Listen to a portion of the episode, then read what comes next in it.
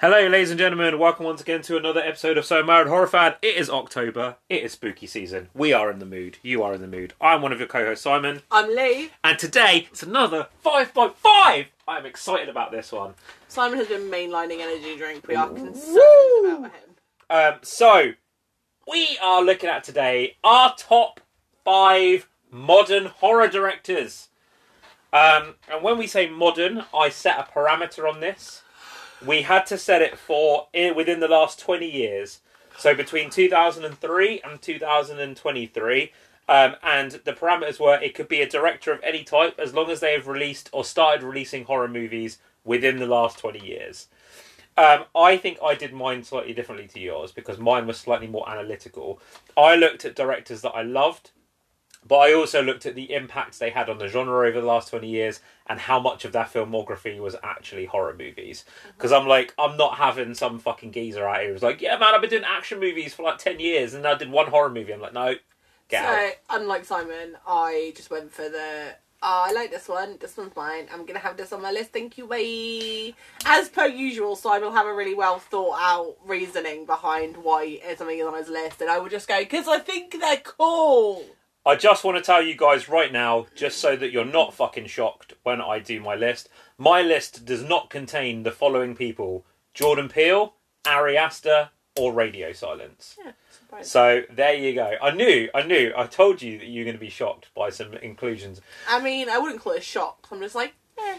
I see. So the reason I will explain this. The reason I don't know, babe. It's fine. You don't need to explain why you haven't included people. Because otherwise we will be here forever going, and also we didn't include this person. It's, it's only... It's going to take two Okay, minutes. We'll do it quickly then. The only reason why I didn't include Ari Aster and Jordan Peele was because at the moment, they've only released two horror movies. Okay. And I was like, and they've released them within the last five years or six okay. years. So I was like, doesn't really count. Okay. But there we go. So, do you want me to go first this time, or do you want to go first this you time? You can go first this time. I could go first. Okay, so, ladies and gentlemen, if this is your first time listening to a five by five, this is how it works. I pick a topic, then we go and make a list based on that topic. So we go and make our top five and three honourable mentions. Somebody will go first, do their three honourable mentions and their number five. Next person will do the same, and then we go one apiece until we get to the end of the list.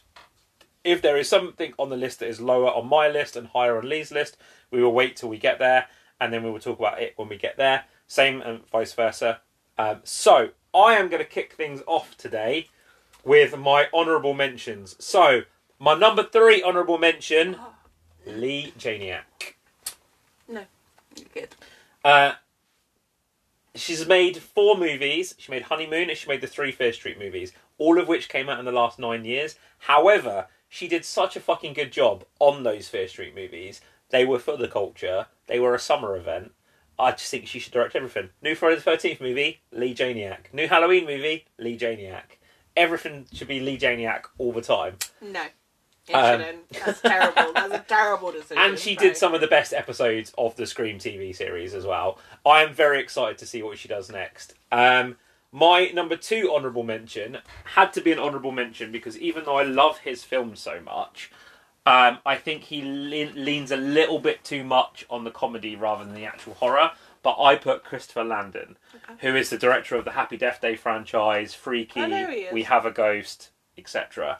And I think I love Happy Death Day and I love Freaky, but I do think that I would love to see what a genuinely like scary movie from him looks like. And yes, I know he directed Paranormal Activity four, but I would like to see him do something a little more serious, even though I know that's not his brand of horror. But the films that he has made, I am a very big fan of. So that's why he made my honourable mentions list. My number one honourable mention is probably going to be a controversial choice because I've included him at all. But given what he's done over the last twenty years, I couldn't include him, not include him in some capacity. Um, Sir Robert of House Zombie. Um, because, yeah, Rob Zombie is fucking massively divisive, but House of, An- House of a Thousand Corpses, fucking banger. Devil's Rejects, fucking banger. People hate that Halloween remake, but up until recently, the Halloween remake was the highest grossing August movie for, like, fucking Labor Day weekend or some shit. And it's the only movie in history to ever have a yellow band trailer. Like, he just made The Monsters. What's a yellow band? So it's not quite a red band trailer, it's not quite a green band trailer. They had to like invent a new type of trailer to show footage from it.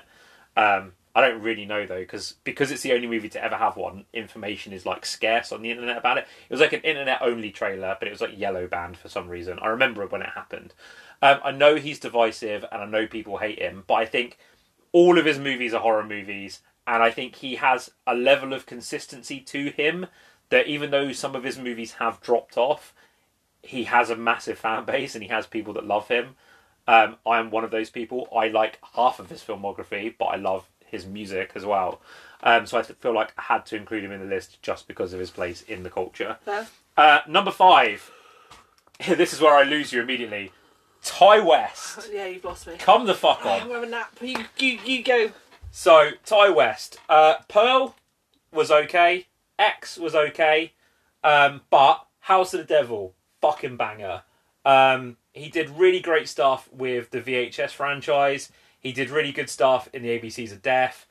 And I, as, as I say, I love House of the Devil. But the movie for me that cemented him on this list, The Sacrament. Genuinely one of the scariest movies I have ever fucking seen. I always forget he's the dude behind The Sacrament. I so think that movie is fucking terrifying. You know, as much as I and like The Innkeepers as well, as much as I thought X was good, I thought it was a little overhyped, and I didn't think Pearl was a horror movie in the traditional sense as much as it was a character study. I do think he is, every time he makes a movie, he consistently knocks it out of the park.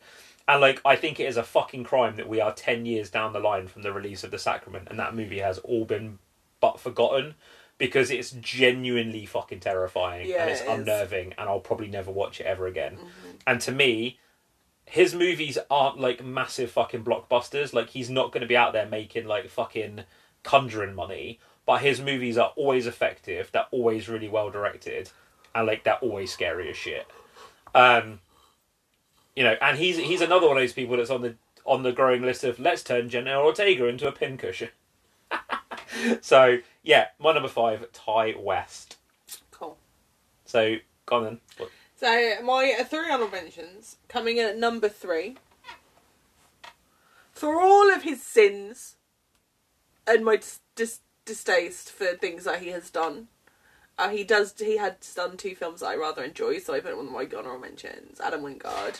Not on my list, surprisingly. I fucking came this close. I was like, that's my top. Only because I really do enjoy Your Next, and I also think the V H S friend, the V H S the first one is that that wraparound's actually pretty decent. Mm-hmm.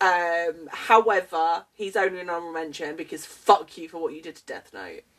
Mm. The Guest is also great, and Blair Witch, so I haven't I'm seen either that, of those, other half of that. So I can't really comment.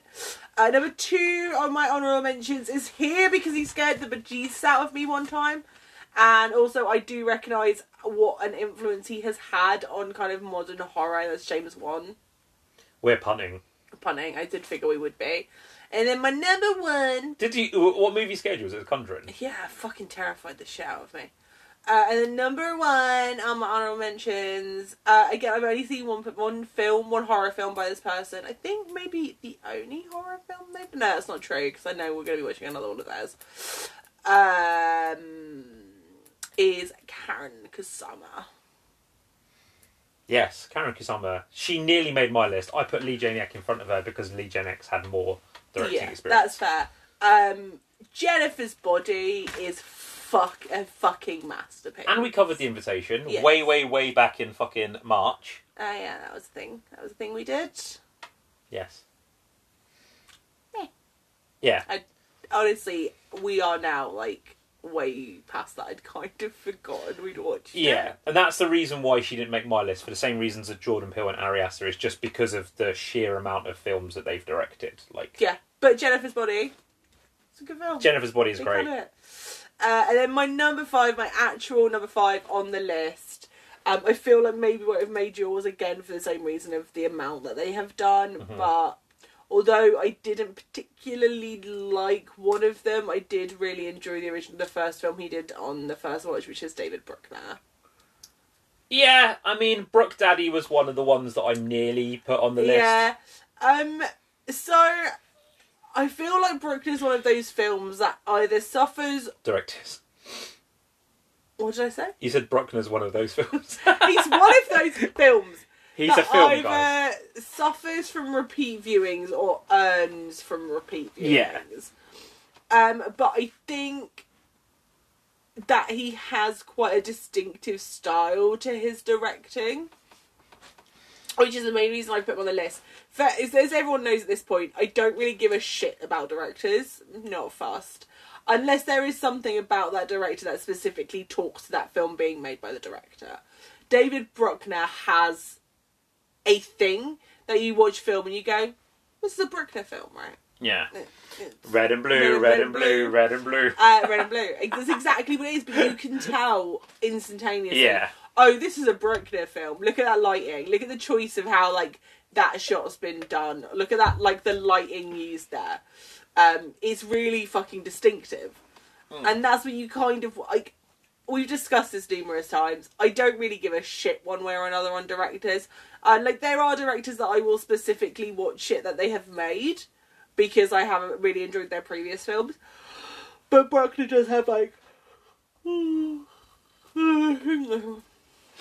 a distinctive um, directing style. Thank you. Like, falling asleep. Yeah, and, like, to be fair, like, I've gone back and watched his Hellraiser movie a couple of times, and I'm like, there are pockets of greatness in that Hellraiser movie, and to be honest, I don't think Hellraiser suffers because of him. No, the direction, like, in no way. I think Hellraiser suffers because the of the fucking performances and the, the, the, script. the scripting. Um, but The Night House is a fucking all-timer. It's the Night House is an absolute film. goat film. Um, and this is the thing, is Bruckner shoots really beautiful films. Yeah. I'll tell you someone who did fucking surprise me when they became a horror director, and I don't think they're going to be on your list, so we can talk about them very, very briefly. Um, fucking John Krasinski. When he smashed up yeah, those two no, fucking Quiet Place movies back to back. I didn't even think about Krasinski. He should have been on my list. I fucking love those films. I was like, I did not think that he had horror in him. Yeah. But, like, those two movies are fucking... Im- like, there's, like, obviously dumb character choices in them, but they're fucking very well made. Mm-hmm. Um, so my number four... Uh, is another controversial choice, but based on my own parameters and my love of that early work, it was inevitable that they were going to make it on my list. Uh, Eli Roth. So I am a huge fan of Cabin Fever, and I am a huge fan of the first Hostel movie.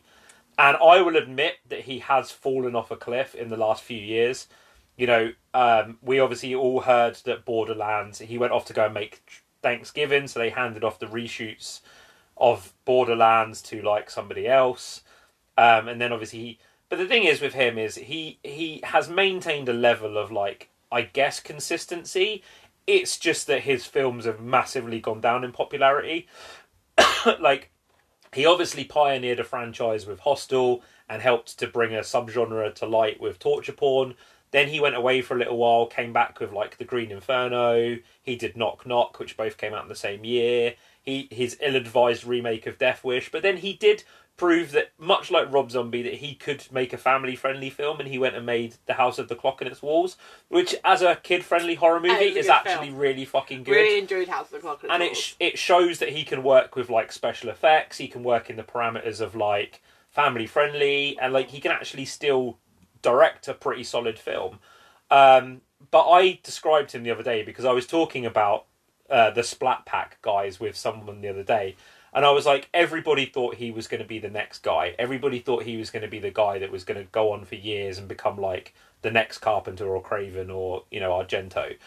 And I think he got lazy, and I think he got complacent, and I think he got distracted with other things. Um, and I've I've always kind of viewed him, now watching him outside of being a fanboy years later, is he feels like the Tarantino of horror to me, in the sense that his movies, while they have enough original elements in them, it feels like he just steals ideas from other people and then changes just enough to kind of be like, hey, man. Because, like, his Knock Knock is basically an American remake of another film. Uh, the Green Inferno is a remake of Cannibal Holocaust. He remade Death Wish. So, you know, I think that's why in the in the last few years he fell off. But I did. There was a point where I was fucking obsessed with him. And you cannot deny the impact that movies like Cabin Fever and Hostel had on the horror landscape when they came out. And for that, I think he earns his place on the list. Huh. Who's your number four? My number four. Mate. I'm really sorry. is uh, Jordan Peele. Oh. Mostly for Get Out, partially for Us, definitely not for Nope. Yeah. I see. I don't consider Nope a horror movie. That's why I said he uh, he's only directed two horror movies in my eyes. Yeah, there seems to be some disagreement back and forth on whether Nope is a horror movie or not. So I'm just going to class it, and yeah, you do whatever the fuck you please with that. Uh, Get Out is a fucking modern masterpiece. Oh yeah, Get Out's amazing. It's fantastic. I'm never going to argue with Oz that. Is a up until the last ten minutes is a fucking modern masterpiece. They're both amazing films. And Jordan Peele, again, has a really distinctive style mm-hmm. of directing. And apparently also directs in character sometimes, which I fucking yeah. find hilarious. I can't remember what set it was. I think it was, it was when he nope. said Nope. Yeah, he, he did like... Star, my Star Michael Magic Jackson Junior Yeah, he did, he did Star Magic called. Jackson Junior He did um, Tracy... What's his name? Uh, the... The comedian. Um, oh, yeah. Tracy... No, it's gone, but I know yeah, you're out. And then he used to do Obama as well. He would direct certain scenes as Obama, which I think is really fucking hilarious. And I, I do honestly think he has, like, a really good eye for direction, and I just think he's a really good filmmaker. But Nope was terrible, and I really hated it, so take from that what you will. See, I think I think if we were looking at, like, forces in horror, like horror creatives rather than directors, he would have made my list...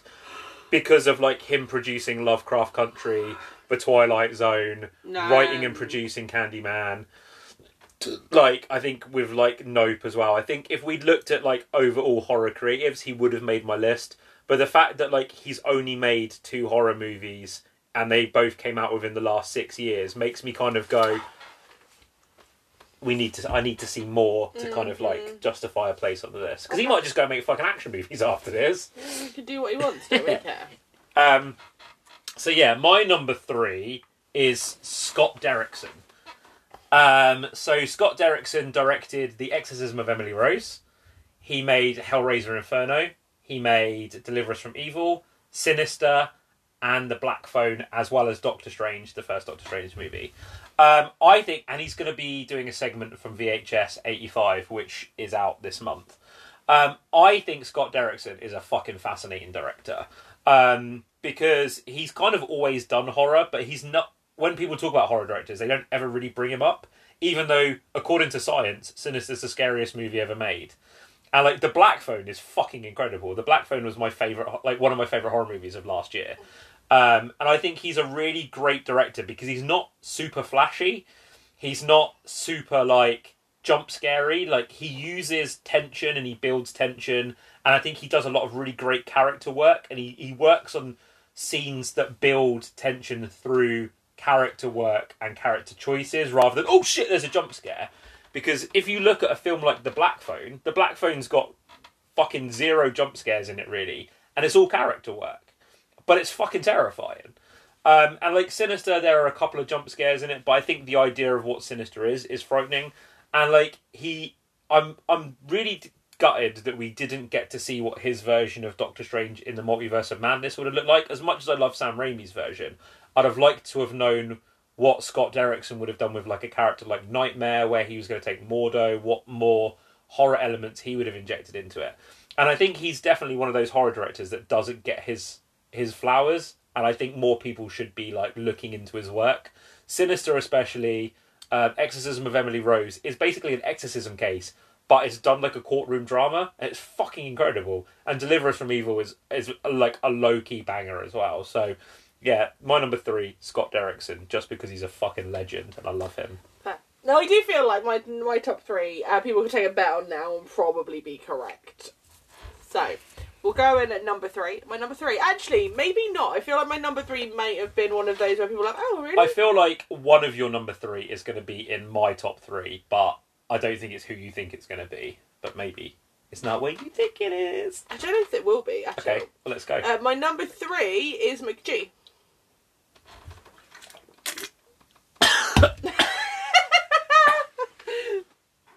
You're right. Is this because we watched those Charlie's Angels films? I really want to hear your fucking defence for this. Do you know what? I don't have to defend it at all. I fucking love those Babysitter movies. Are they the only horror movies he's done? Yeah. Okay. Babysitter, Babysitter, Killer Queen. They are fun, really, really, really, really fucking well shot. Especially that second one. Like, I will praise the first movie from front to back. I love it. It's a single location horror movie. It's great. That second one goes in wild fucking directions. And some of the shots used in that film, because they are using the wilderness, work so fucking well. Uh, especially like the uh, my favourite one in the film will always be when they're doing the campfire moment where mm-hmm. fucking um I can't think what her character is called. B. No, not B. That's at the end of the film. Also, we're talking about Jenna Ortega's, Jenna Ortega's character. Yeah. character um, is like talking to the dude who is definitely not going to try and sexually assault her. Yeah. And fucking Han Mei Lee's character shows up. Um, and they do like the whole sequence of like they're with bonfire and the snake under the car. That entire thing is so well shot. And then that end sequence with the panning shot of all of the fucking um, effigies burning mm. and bee rising out of the water. They're so well put together and really well shot. And I really love the way McG shoots in general. Uh, Charlie's Angels is, again, very similarly shot. I know they're not great films. They are terrible fucking films. But he does, again, very similar shots with, like, how parts of it are done. Uh, the cutaways as well, like, the weird dance sequences used, or, like, the scene in the second one where fucking Jenna Ortega and the fucking kid whose name escapes me are defo having sex, but they do, like, the weird dance number with, like, mm-hmm. the acid trip visuals. It's just really fun, and it gives a film something very different. Uh, and, uh, yeah, McG. You can tell, even after three years of this podcast, Leigh still hasn't seen a lot of horror films. No. My number two... It's not that. I've seen quite a lot, but I just haven't seen a lot of modern directed horror films. Do you know how hard this list is put together when you're like, they have to have just started doing horror in the last twenty years? I was like, are you fucking joking me? Because most horror directors have been working solidly mm. for like at least the last twenty-five to thirty in the horror genre. Yeah. So my number two is someone who's definitely not going to be on your list because I already know what your number two and number one are already.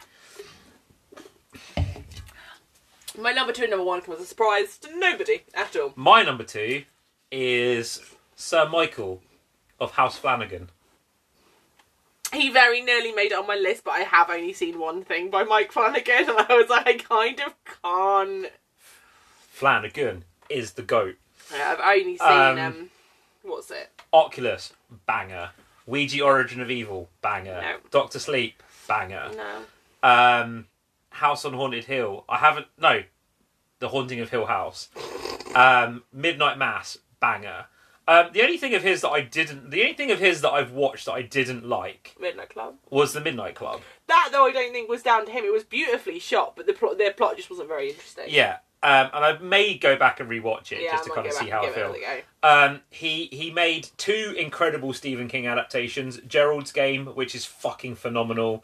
He made Doctor Sleep, which is one of my favourite Stephen King adaptations, hands down. And it is one of the most brilliant, esoteric, existential, like, just all-encompassing, fucking per- impeccably made horror movies that I've ever seen in my entire life. I think everything about that movie works as a sequel to The Shining, an adaptation of the book, as a, as a sequel to two versions of The Shining, the film and the fucking uh, book version. I think I think Mike Flanagan is... He's kind of like the anti-version of Chris Chris Landon. Chris Landon makes films that are like heartfelt but funny and emotional, whereas Mike Flanagan makes those kind of movies... Mike Flanagan is basically Ari Aster with empathy. Yeah. He makes these movies that like are terrifying and tense and scary, and you'll be sat there, like, gnawing your fingernails off one minute because you're so scared by what he's put on screen. But then in the next minute, you'll be crying over a woman lamenting, like, the loss of her baby and wondering, like, what her baby's doing in heaven without her and how long it's going to be before they're reunited. Yeah, man. And, like, there's something about Mike Flanagan. You can tell that Mike Flanagan is a director's director, but he's also a writer's writer because the dialogue, the characterisation... Everything about Mike Flanagan works, and you can tell people like Mike Flanagan in the horror industry and that they don't like Rob Zombie, because both of those men include their wives in all of their work, and only one of them gets shit on for it, and I'll let you guess which one it is. Um, but it's just, he just, there's something about him. His work is absolutely magic, and he is adapting The Dark Tower. He's doing The Dark Tower, oh. and I have absolute faith that if anybody can crack The Dark Tower for a film and T V adaptation, it's Mike Flanagan. Um, and I will always be a stanigan for Flanagan. So there you go, that's my number two. I love you, Mike. Hey, so my number two is... Radio Silence! There we go! Nobody's surprised. Everyone now knows what my number one is if they hadn't figured it out before. Um, yeah, Radio Silence, to be fair, I, I don't think anyone expected anything else from me, to be honest. Uh, Radio Silence have my favourite segment in the first V H S movie. Really? Even better than... You'd, like, prefer it to Siren? Oh, yeah. Wow. That that final segment in the V H S, the first V H S movie, is fucking delightful. It's the fact that one of them's dressed like the Unabomber. No, he's just so much fun and goes really wild places. Uh, ready or not... Here I come. You can't hide. I'm gonna burn you and make you want me. Is a delight from beginning to end. Scream five and Scream six. Oh, we'll talk about Scream six. We're getting better. Is a masterpiece from beginning to end. I really love it. I think they made some really great choices with it. Scream six, a masterpiece.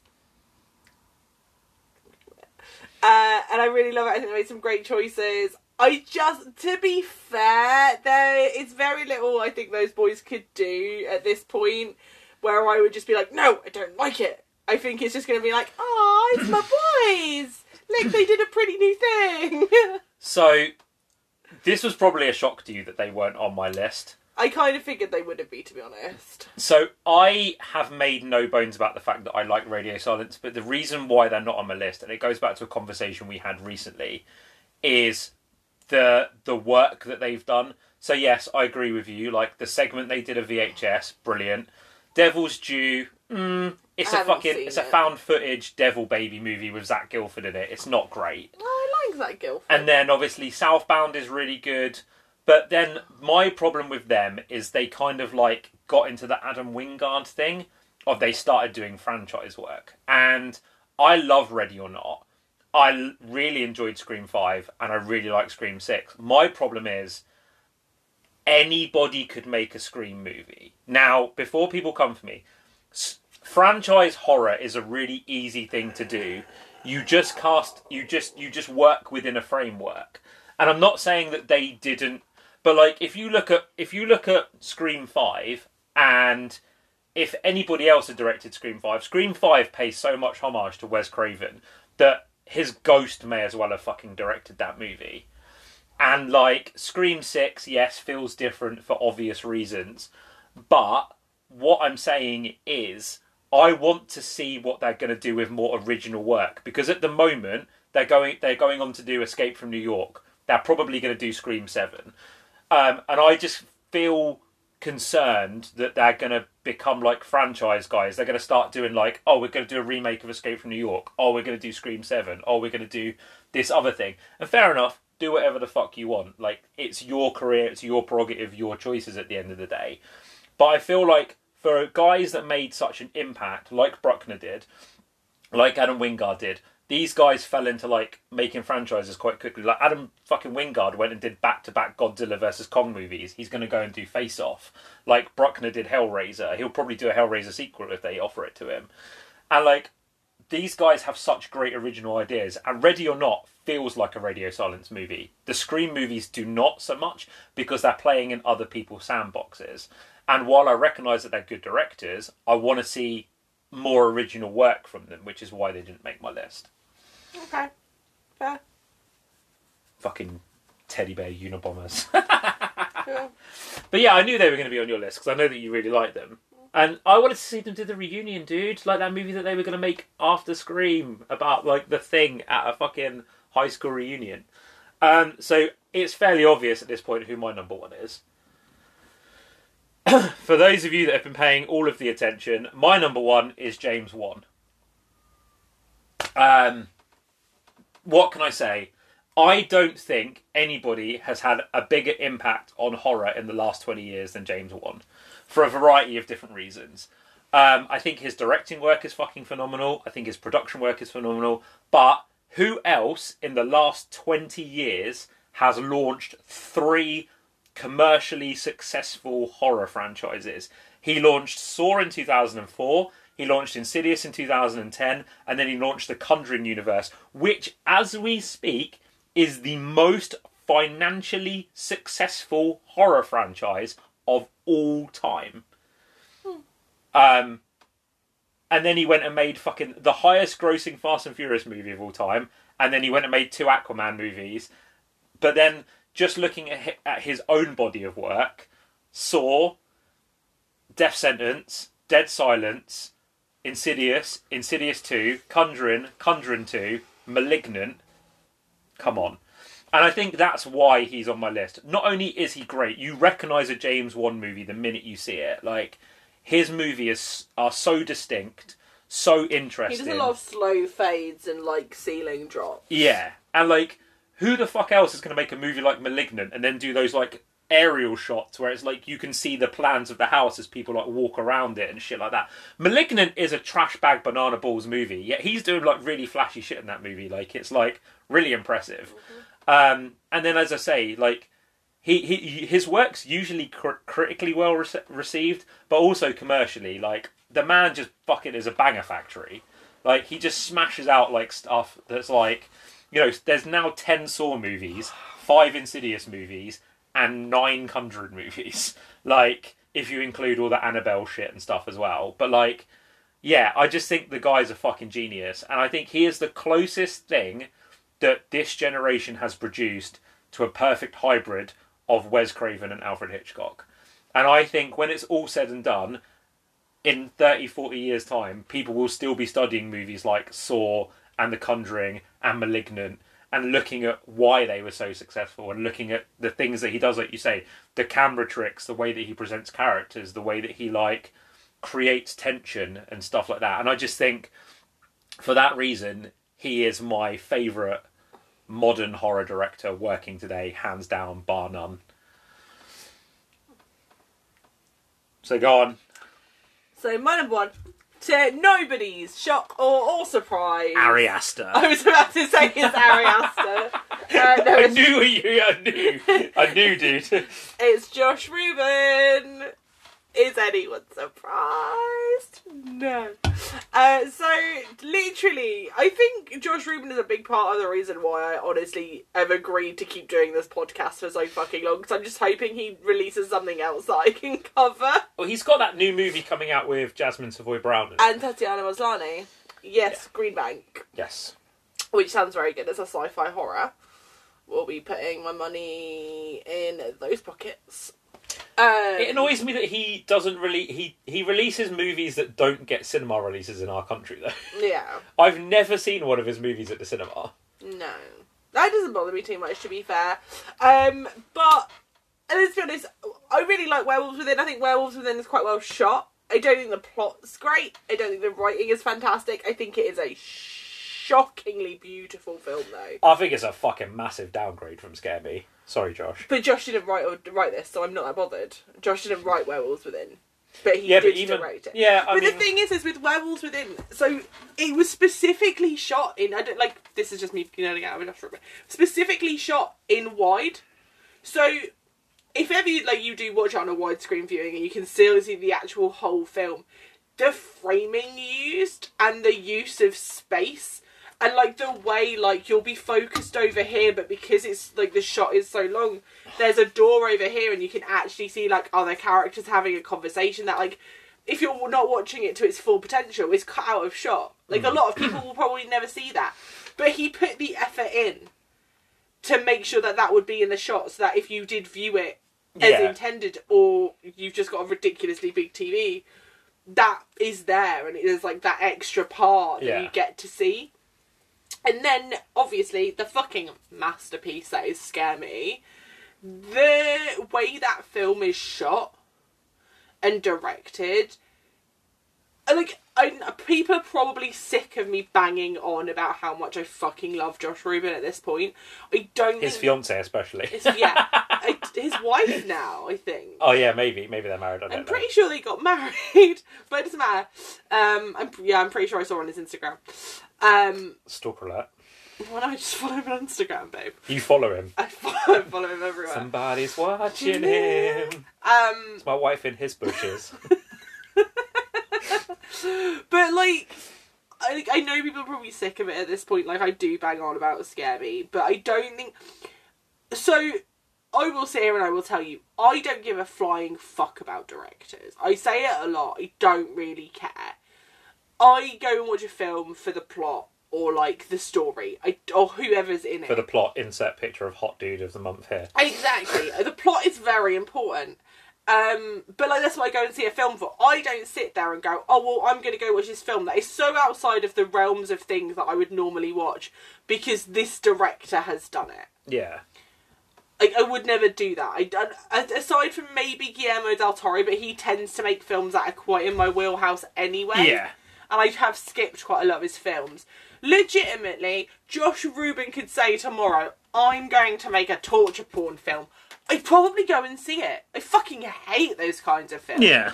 I'd probably go see it. Because there is something about Scare Me that really changed. Not how I view directors as a whole, but really, like, put Josh Ruben in my brain of, like, he does something. Mm. Not entirely clear what it is, because I don't really understand directing. But he does something that just makes a film pop for me. He he feels like if we like we do this all the time when we look at like, oh, this person's the next this director. Like, he feels a lot like Sam Raimi. Like, he does a lot of stuff in his films, and you could tell that because of how much he fucking loves Darkman and he talks about the Evil Dead and stuff.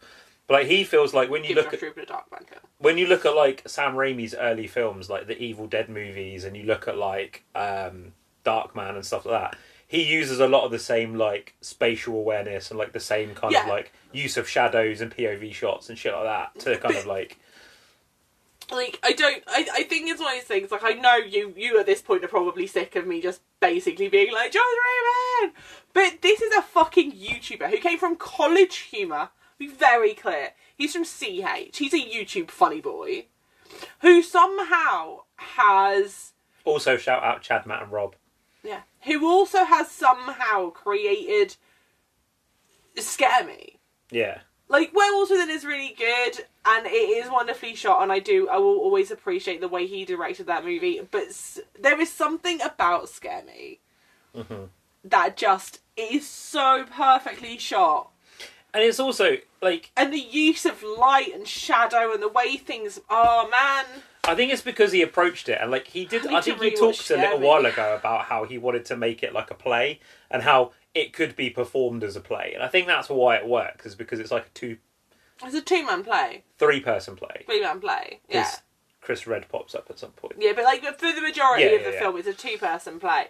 But yeah, like I honestly do think that Josh Ruben will be one of the only directors that I like legitimately would sit there and go, I'll go see it. Yeah. Like I want to see this film because it's Josh Ruben. It's it is fascinating though how many like directors come from like YouTube. Like look at um Carl Edward Ball, who made Skinamarink. He was doing like little YouTube videos based on people's nightmares. The kid uh what's his name? Something Pixels, the kid who made The Backrooms. Like, he's just been given a fucking thing is though is like movie. Normally you see like horror movie directors coming from YouTube and like they've done horror shorts on YouTube, whatever. Yeah. Josh Ruben was in College Humor. I don't think you quite understand College Humor. Okay. Which is it's the dude bro of comedy shows. Is it like Funny Netflix. or Die stuff? Yeah. Okay. Yeah, pretty much. In fact, I think Funny or Die is a College Humor sketch. Mm-hmm. Um, like, it's the dude bro of YouTube shows. I love College Humor. This is not me dissing it, because I I did spend a lot of my teen years watching College Humor, mm-hmm. which is really weird, because I don't remember Josh Ruben being in it, but I'm yeah. just assuming it's because he was younger. Yeah. My brain he, did, he, didn't, he didn't have a beard. Um, I'm going to have to go back. I, feel, I do feel like I'm going to have to go re- back and rewatch my, my favourite mm-hmm. College Humor sketches to see if he's in yeah. them. And then I'll be like, oh, shit, that's fucking Josh Ruben. Um, but yeah, like, it just... And the thing is, he directed quite a lot of College Humor stuff as well. Like, mm-hmm. he was directing back then. But like, it's just weird to me that this is the man that has somehow made me decide, oh, maybe directors are worth something. Yeah. It's fucking... Maybe it does make a difference. Yeah. Like, it is fucking weird, though. Like, I don't know about you, because as you've stated many times in this episode, you don't really care about directors. But, not. like, I found this possibly the hardest list that we've ever had to do. Because horror in the last twenty years, so from the age of eighteen to the age of, like, thirty-eight that I am now, like, horror had such a massive impact, like, on me. And, like, you look at the amount of directors that have come and go and made work in the last twenty years. Like, there's so many people I could have put on this list. Alexandre Aja, I could have put, like, Neil Marshall. I could have put, like, um, you know, Zach Cregger, who did Barbarian. Ari Aster, Josh, uh, Jordan Peele, um, Robert Eggers, Jennifer Kent. Fede Alvarez nearly made it on my list. It's like, you know, and then Josh Ruben, like Gigi Sol Guerrero, yeah, like all like, the people we've the already talked is, about. Is I didn't find it difficult to put together. My top five mm. were basically always going to be. I nearly made five. This top ten list, very nearly because of that. But reason. Like, I really struggled after that point of like, I don't know enough about directors yeah. to really make those decisions. Like, I knew straight away who my top three were going to be, yeah. and then like. My brain went, oh yeah, those two as well. You do like quite a lot of stuff they've done. Mm. I was like, oh yeah, that makes sense. But after that, because directors just don't mean a lot to me, it is really difficult to do a yeah. list like this because I'm like, A, I haven't seen that much horror overall, especially not modern horror, and B, it could have been directed by a fucking pineapple. Yeah. Like, you know what that's I mean? That's where like, me and you That's not me differ. Dissing, like, directing. I'm sure it's a very difficult job and, like, the people who do it are very good. But, like... You could sit there tomorrow and say, oh, yeah, you know, fucking Near Dark. It was directed by Wes Craven. I'd go, yeah, sure. Do you know what I mean? Yeah, like, yeah, I yeah. wouldn't quite I'd just go, yeah, sure, whatever. Like, I... I Shout out know. Catherine Bigelow because that movie bangs. Yeah. Do you know what I mean? Yeah. Like, you could be like, oh, yeah, fucking John Carpenter directed Tucker and Dale. And I'd be like, yeah, sure, why the fuck not? Do you know what I mean? Yeah, yeah, Like, yeah. I wouldn't... My, my brain wouldn't even question it because, like...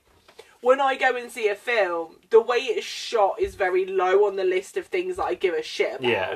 Like, I want the plot to be good. I want it to have characters in it that I like. I want the actors to be good at their job. Like, I want mm. very good actors in everything that I watch.